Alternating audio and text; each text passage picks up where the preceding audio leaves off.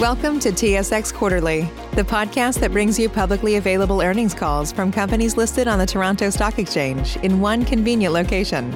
Gone are the days of looking through confusing websites. You'll find the important information right here. Enjoy the call.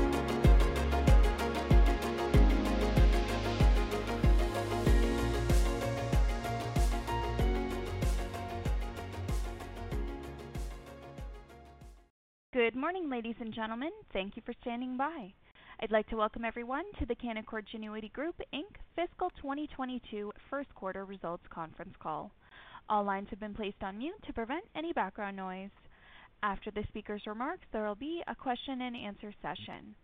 If you'd like to ask a question during this time, simply press star then the number one on your telephone keypad. If you'd like to withdraw your question, please press star followed by two. If you're having any difficulties hearing the conference, please press star zero for operator assistance at any time. As a reminder, this conference call is being broadcast live online and recorded. I'd now like to turn the conference over to Mr. Dan Daviau, President and CEO. Please go ahead, Mr. Daviau. Thank you, operator, and thanks to everyone for joining us for today's call. As always, I'm joined by Don MacFayden, our Chief Financial Officer. Following the overview of our first quarter fiscal 2022 results, both Don and I will be pleased to answer questions from analysts and institutional investors. During today's discussion, we'll refer to our earnings release and MD&A, copies of which have been made available for download on SEDAR and on the investor relations section of our website at cgf.com. Our quarterly investor presentation and supplemental financials are also available on our website. I won't cover the entire presentation during this call, but I will refer to certain slides to guide our discussion. Within our update, certain reported information has been adjusted to exclude significant items in order to provide a transparent and comparative view of our operating performance. These adjusted items are non-IFRS financial measures. Please refer to our notice regarding forward-looking statements and the description of non-IFRS financial measures that appear on page one of our investor presentation and also in our MD&A. I expect you've all had an opportunity to review our quarterly disclosure that were made available last night. Our first fiscal quarter performance underscores the strength of our client franchise and the constructive, yet more normalized market environment relative to the same period a year ago. Our results also reflect ongoing progress on the firm's strategic priorities across all our businesses, as articulated by our leadership team at our 2021 Investor Day. With higher contributions from our global wealth management operations, a continuance of strong capital raising activity in our capital markets business, and substantial growth in advisory activity, the company has continued to post strong revenue and net income performances. While we don't expect a continuance of record ECM activity levels that we experienced over the past year, looking at slide six of our investor presentation, you can see that our first fiscal quarter results have put us comfortably on track for a strong fiscal year. Adjusted firm-wide revenues for the three-month period amounted to 524 million dollars, an increase of 39% when compared to the same period last year. This was the third highest quarterly revenue earned by our company. Excluding significant items, firm-wide pre-tax net income for the first fiscal quarter amounted to 114 million dollars, up 173% year-over-year. This translated to an adjusted earnings per common share of 0.73, a substantial increase from the $0.25 reported in the first quarter of our last fiscal year. Well, this was another strong quarter for capital markets contributions. On page nine, you can also see the continued growth of net income and diluted EPS contribution from our wealth management businesses. Excluding significant items, our total expenses as a percentage of revenue for the first fiscal quarter decreased by 10.7 percentage points when compared to the same period a year ago, with non-compensation costs coming in at 16.7%, a year-over-year reduction of 5.3 percentage points. As evidenced on slide 10, we continue to benefit from the enhanced cost savings driven by the extended remote work environment and the restrictions it has placed on travel and entertainment. That said, we've also maintained a strong focus on the efficiencies and cost discipline measures that we implemented prior to the pandemic. Our non-compensation expenses as a percentage of revenue decreased by 4.6 percentage points year-over-year. While we continue to tightly manage our non-compensation costs, we would expect T&E and business development expenses to rise modestly from current levels as more in-person meetings are scheduled. Firm-wide compensation ratio for the three-month period was 62%, a decrease of 4.8 percentage points, reflecting higher revenue and lower PSU charges relative to the same quarter last year. Our continued progress against our strategic priorities and our market-leading execution capability in each of our business and geographies reaffirms my confidence in the strength of our franchise and our earnings power. Reflecting this confidence, the board of directors has approved a quarterly common share dividend of 0.075 for the first fiscal quarter. Perhaps most importantly, we begin the fiscal year with fewer common shares outstanding on a fully diluted basis, and we expect continued buyback activity over the coming year, which will support enhanced earnings per share in any market backdrop. While we continue to deploy our balance sheet to support increased client activities during the three-month period, we have remained active on our NCIB program, and we expect to continue to do so throughout the fiscal year. Our total capital deployment initiatives for the first fiscal quarter, including common share dividends and buyback activity, amounted to 19 million dollars or 26% of our net income. With that, let's turn to the performance of our operating businesses.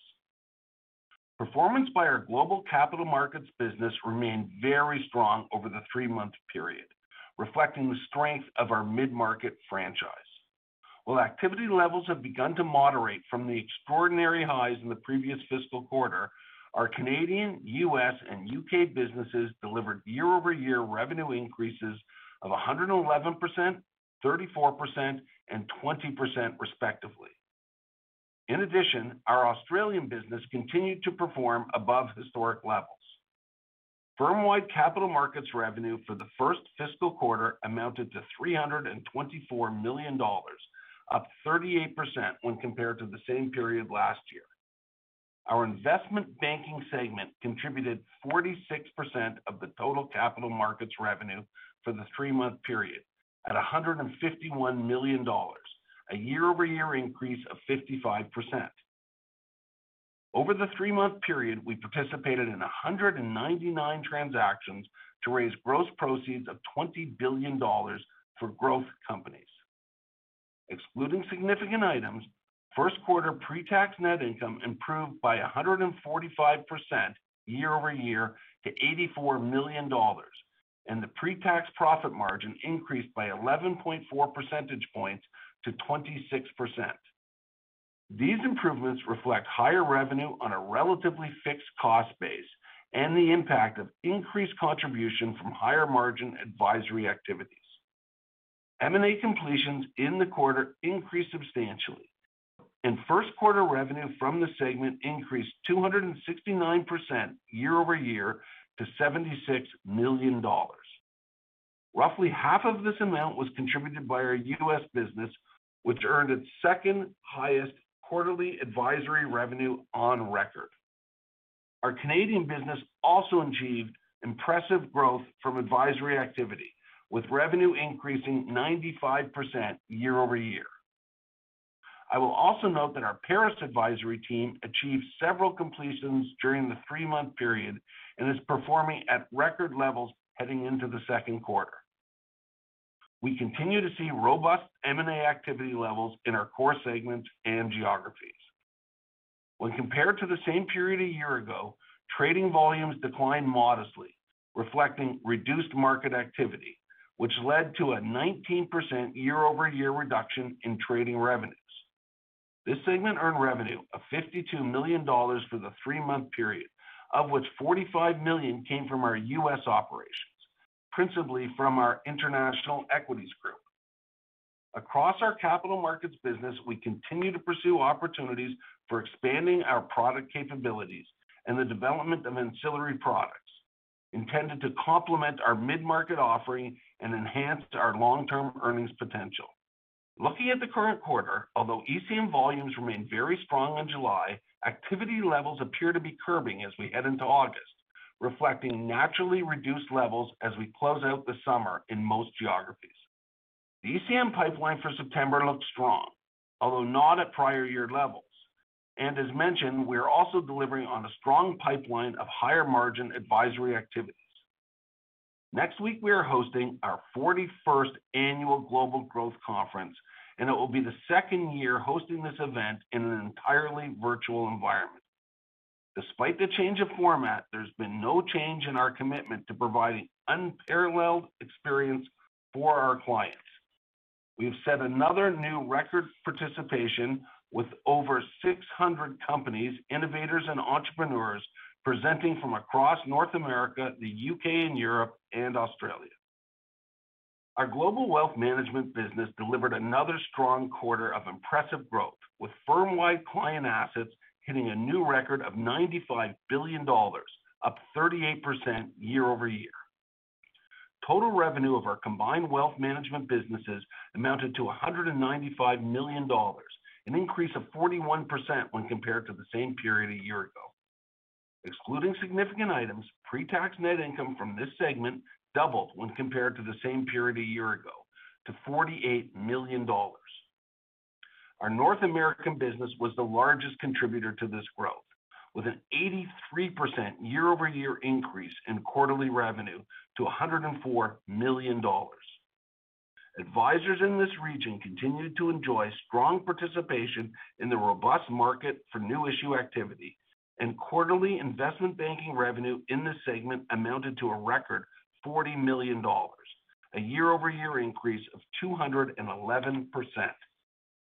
With our strong focus on recruitment, retention, and recognition of our IA teams, we have continued to commit resources and investment in the area which enhance the advisor experience and support them in growing their businesses.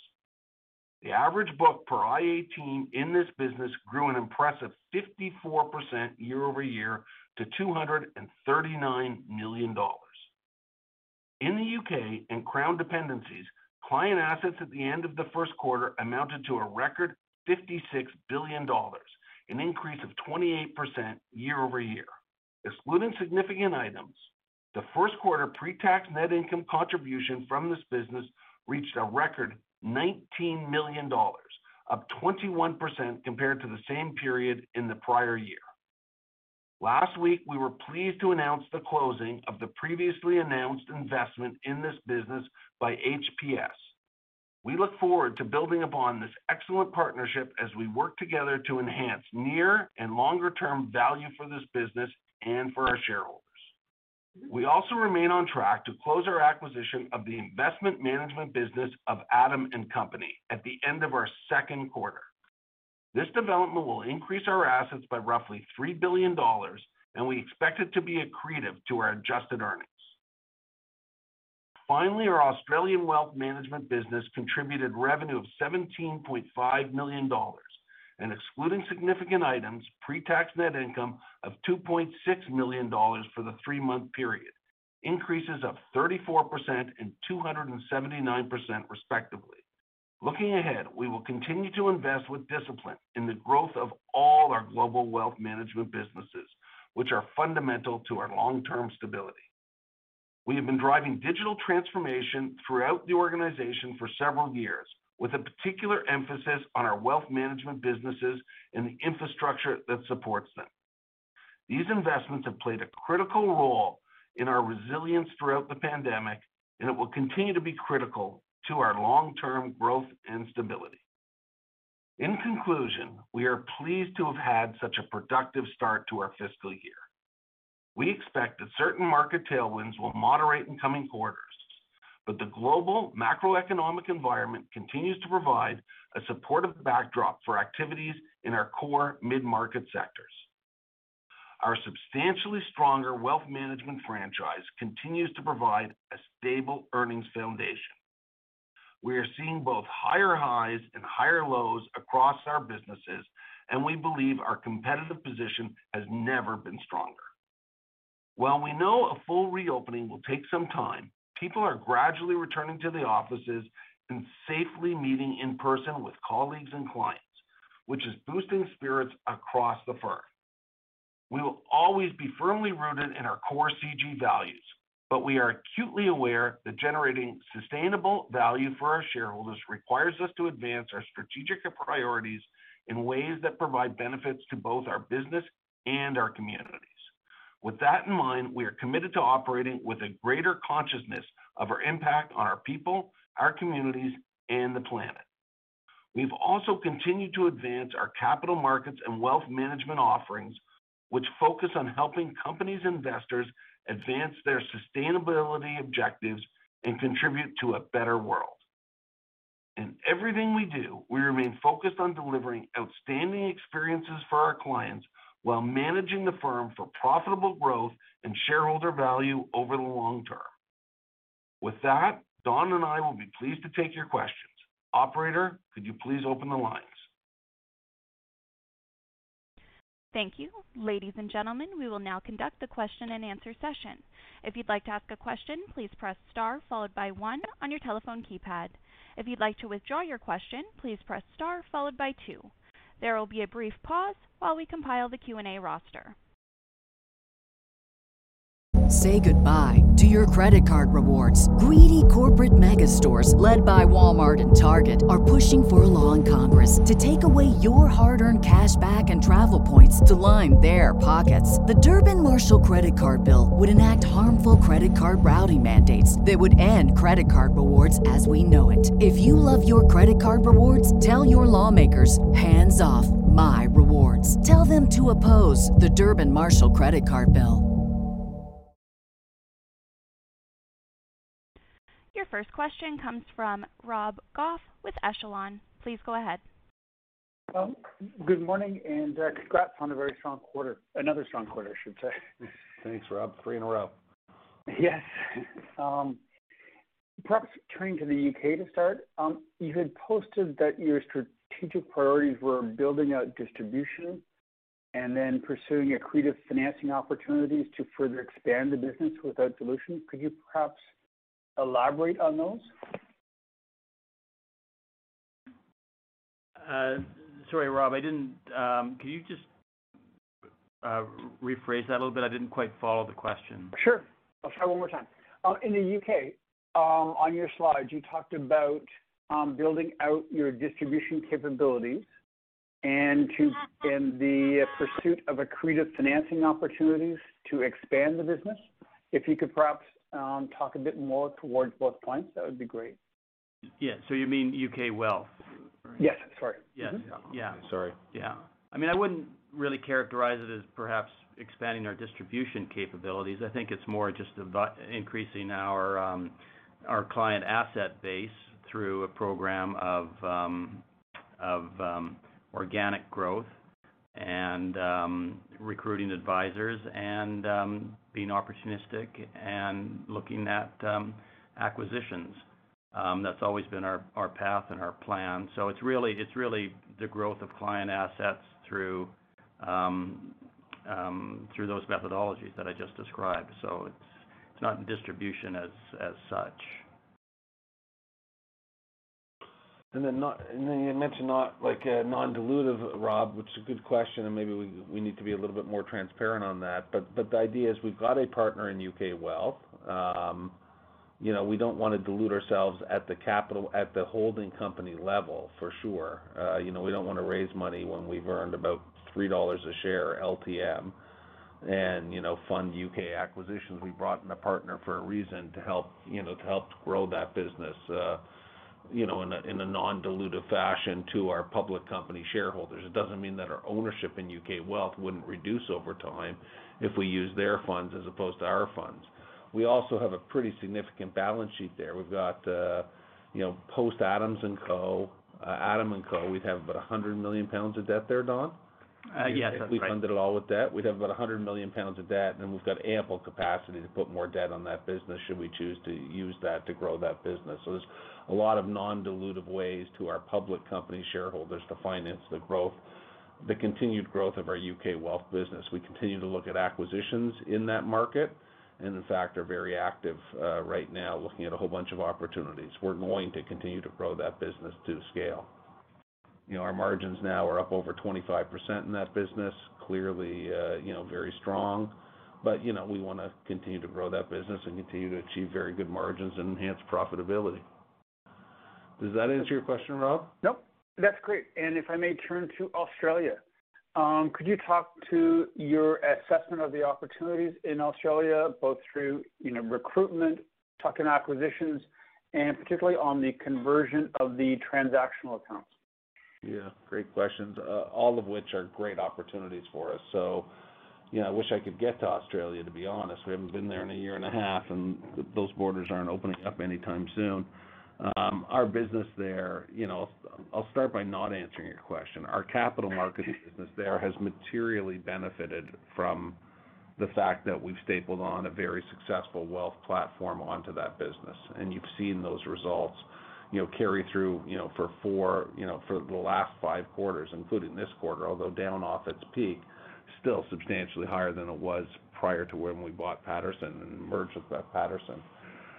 That's that's playing out exactly according to plan. What's playing out better than plan is how we've grown that wealth business. So we've taken assets, you know, full fee-paying assets as opposed to just, um, you know, custody assets and growing them materially. And that's been done in part from converting the book of custody assets into fee-paying assets, and in part, attracting new advisors to the platform. I think we've brought on 12 teams, Don. I'm looking at you when I say it, but about that. Certainly over 10 teams into our U.K. platform, which is a surprise because that wasn't our initial objective. Our initial objective was, um, you know, get the house in order before starting putting on additions onto the house. But but there's been huge appetite from, you know, others, you know, other firms there to join our very successful platform. So we're monetizing that or, you know, uh, doing that.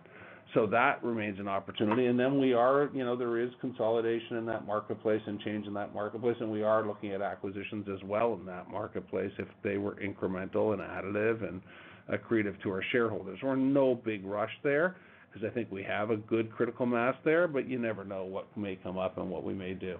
So I wouldn't rule it out completely, but I also wouldn't expect an announcement in the next three months, Rob. Great. Um, thank you. And lastly, if I may, um, you noted that your um, capital position uh, leaves you prepared for evolving regulatory environments. Are you looking for uh, more restrictive regulations and prepared for that? Or, I'm just interested in the thinking behind that. You're talking about in Australia or broadly speaking? Um, more broadly. No. Yeah, we don't anticipate material changes in regulatory capital. Um, you know, broadly speaking, any particular market could have changes. Uh, Australia in particular is a relatively capital light jurisdiction. That could change. But the Canadian rules, if anything, would be. I'd hate to say this.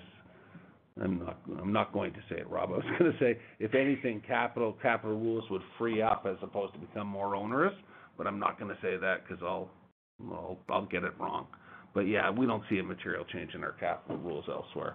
And we do have ample capital. I think I think what we're alluding to, and you never know words out of context here, Rob, but great question. But I think what we're alluding to is the business is very very, very active. And as the, as the business is active, that requires capital.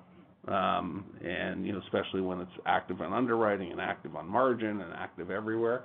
So we have been using our capital significantly, um, you know, to uh, uh, manage our business and make the money we're making. But that being said, we still have ample capital above and beyond that.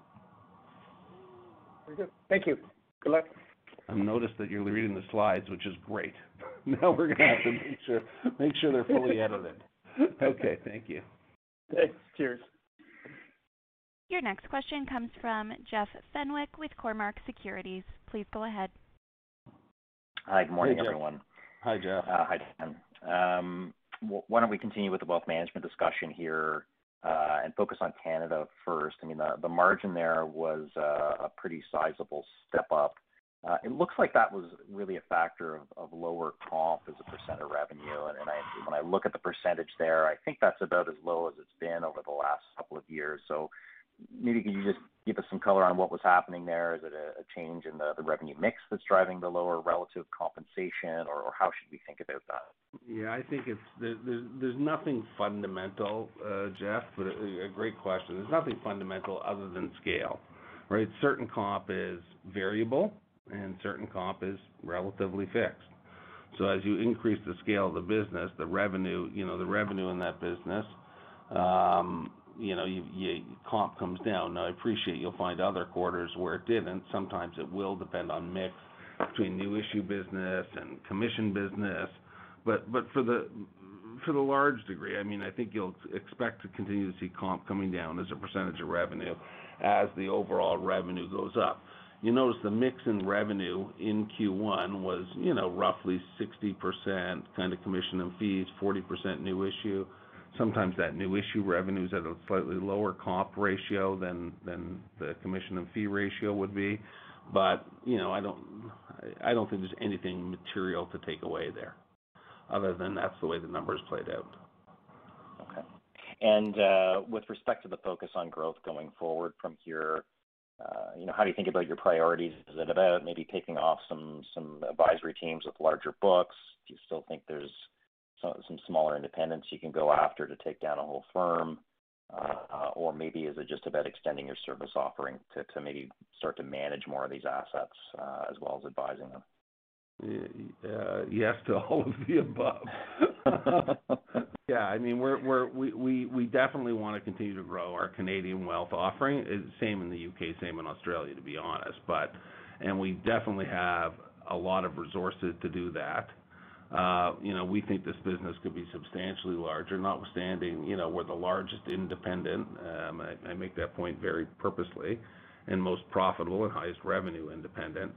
You know, we think there we think this business can and should be bigger, and we are actively trying to grow it through all of the above scenarios that you pointed to. Okay. And um I think it was within the context of capital markets, you made some comments about extending your product capabilities, but I can see how there might be leverage into the wealth unit as well. I guess there's been a little bit of media speculation around looking at like an alternative debt platform. Mm-hmm. You know, what type of things might be a nice add-on to to what you have today? I do think of your offering as being relatively fulsome, so there are holes in the in the uh, yeah. in the menu there that you want to fill in. Yeah, I think I, I do think it's more. Well, it's, it's primarily capital markets, but you're right, it could relate to wealth. And you know, when you talk about holes, yeah, a you know, a um, you know a, a Uh, mid-tier debt platform would be good. No, I'm just kidding. We're not allowed to comment on speculation. But but you know, like there are, we do have. Think about our client base, our you know mid-cap client base, not materially different than you know your your firm's client base. Or think about you know our retail offering, and there's things that we don't offer that we should offer if we are going to become more full service. So we continue to assess that. You know, I'll use an example. It sounds silly, but something as simple as FX, Jeff, like, you know, having a material foreign exchange offering. We do a lot of U.S., we do a lot of Canadian deals. It'd be good to be able to do FX in an intelligent fashion, for example. You know, there's lots of little examples that they're not gonna be materially, you know, move the needle, but we, you know, but we've got a big enough balance sheet, a big enough franchise that we can certainly handle some additional capabilities. Okay. And then maybe one uh, one last one here on on U.K. growth. I mean, you did give us a bit of color on this earlier, but um, you know, what's the status of the market there from a competitive position if you're if you're looking to roll in other other uh, businesses like Adam & Company? Um, granted, you've got HPS now that's uh, that's closed, and they're there with you as a partner. So is there still a pretty good pipeline here to continue to expand that? I mean, you're already quite large in the domestic market. Huge huge pipeline. I mean, the market continues to consolidate. Little guys continue to get out. There continues to be deals every day. Uh, you know, you'll notice that Raymond James just announced an acquisition there the other day. Um, you know, there continues to be lots of activity. Uh, I don't wanna sound too promotional, Jeff, so I wanna be a little careful, but you know, we've never been better positioned you know, to get deals done. You know, you look at, you know, our currency, you look at our capital capability, you look at our partner, and you look at the fact that we've successfully, very successfully integrated in several firms, you know, so there's real tangible benchmarks out there. Um, and we're really well known in the community now as a consolidator. We're very well positioned. That being said, as you know, M&A is M&A, and often you don't get to the finish line. More often than not, you don't get to the finish line. So who knows? But We are, you know, the team there is working very hard to uh, continue to consolidate that marketplace. Okay, thanks for that color. I'll queue. Thank you. Great questions. Your next question comes from Graham Ryding with TD Securities. Please go ahead. Hey, Graham. Hi, good morning. Morning. Just to follow on on that last theme, when you when you look back at all the acquisitions you've done in the U.K. wealth market, have your retention levels been um been high, or have they been as, you know, as high as you would have targeted or wanted in terms of keeping assets and teams? Uh, hi, Graham. It's Don. Uh, yes, they've been very high and um, certainly met and exceeded expectations. It hasn't really been a problem at all. There's always a little bit, you know, ones and twos here and there. Uh, but both client retention and advisor retention has been very strong. And I think that speaks a lot to our capabilities in terms of integration and, you know, being on top of the socialization aspect of acquisitions. Um, I think it's always been well received, and we've been successful at doing it and known for doing it. Yeah, I guess the telltale sign both on our U.K. wealth acquisitions or on our U.S. M&A acquisitions, I mean, if you notice in our financials, we keep on paying earn-outs. That means that people are overachieving what the targets that we set in those acquisitions are. You'd love to pay earn-outs if you can, right? So, you know, we've been paying earn-outs on all of our acquisitions, and most of them have had some form of earn-out payment. So that's a good thing, and that's a pretty obvious sign that uh, they're performing better than, you know, at least a base estimate. Okay, great. And then any any commentary in terms of sticking with wealth, just the organic flows in the quarter?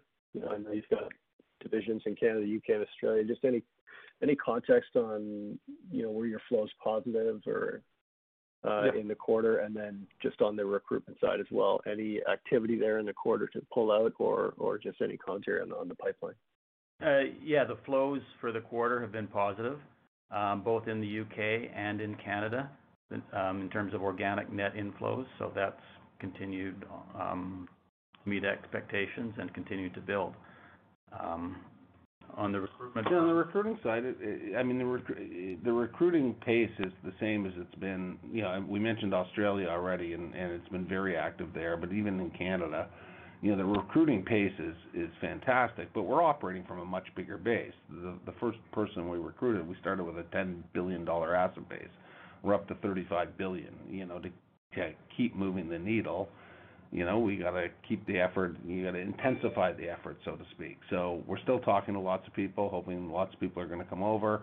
You know, it's been it, it's it's easier than ever to sell this platform, just given the the the success on the 47 teams or 46 teams that have come across. So it's been good. We've tracked we attracted another very very well, two large advisors from one of our independent competitors over the last, you know, couple of months, and both of them were were size and they were important additions. So you know, things continue to continue to go. There's some ebb and flows. We're in the middle of the summer now, so not much happens, but, you know, it'll it'll pick up again.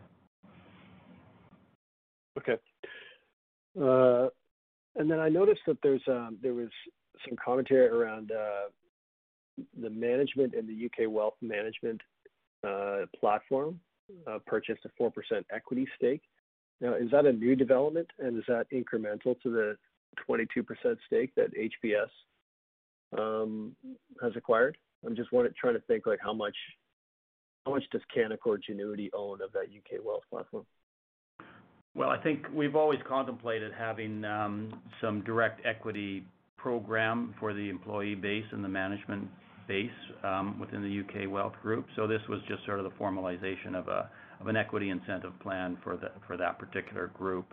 Um, it's not completed or closed yet. We'll do that over the next couple of weeks, but it's estimated to be about 4%. So our our interest of 78% after HPS would be diluted down to, say, in that 75% plus or minus range, depending upon what the finalization of the uh, management participation plan is. Yeah, and most private equity partners that you bring into a situation like that want the management co-investing with them. So this is not. They're co-investing at the same values that HPS came in at. This is not, you know, some kind of, you know, free equity from that perspective. So uh we're very supportive of that and obviously like the direct alignment there.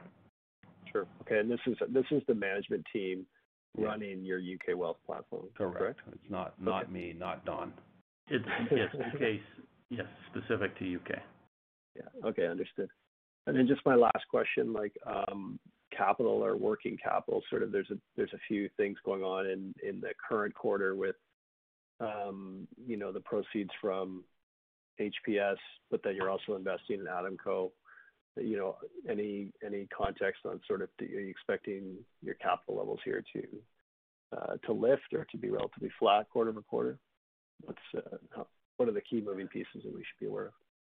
Yeah. I think as Dan mentioned earlier on, I mean, um, um, we're using debt in the U.K. to fund past acquisitions. We've got room in that debt capacity to fund future acquisitions. So how Adam&Co gets specifically funded is still to be finalized, but it's quite conceivable that it could be fully funded with debt or substantially funded with debt. Um and then as we go forward, it will depend on the circumstances, but a combination of debt and equity is sort of the plan going forward.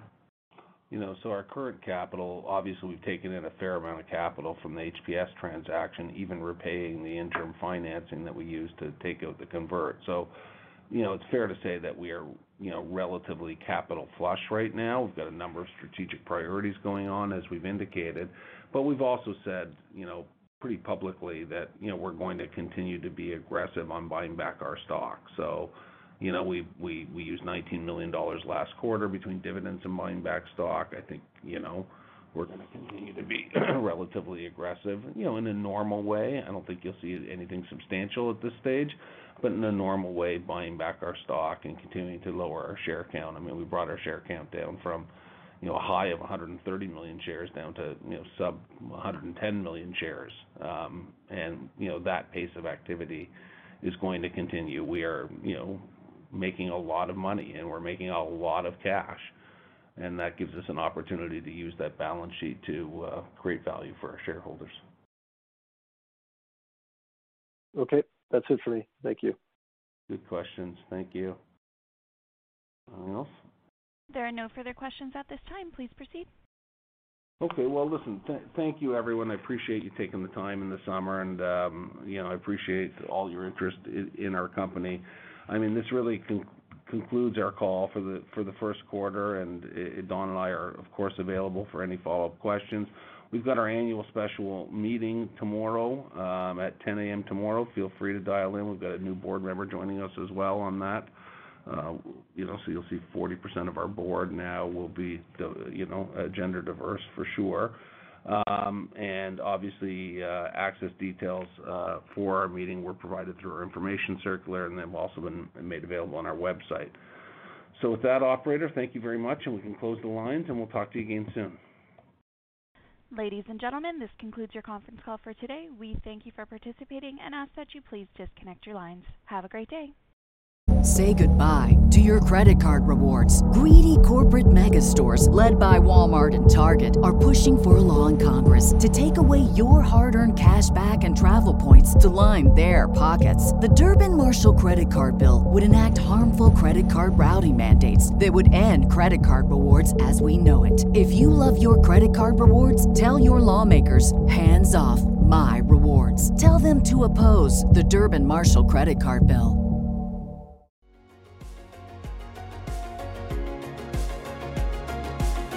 Thank you for listening to TSX Quarterly. If you enjoyed the cast, remember to leave a good rating. And remember, for any additional inquiries, please consult the company's investor relations section on their website. See you next time.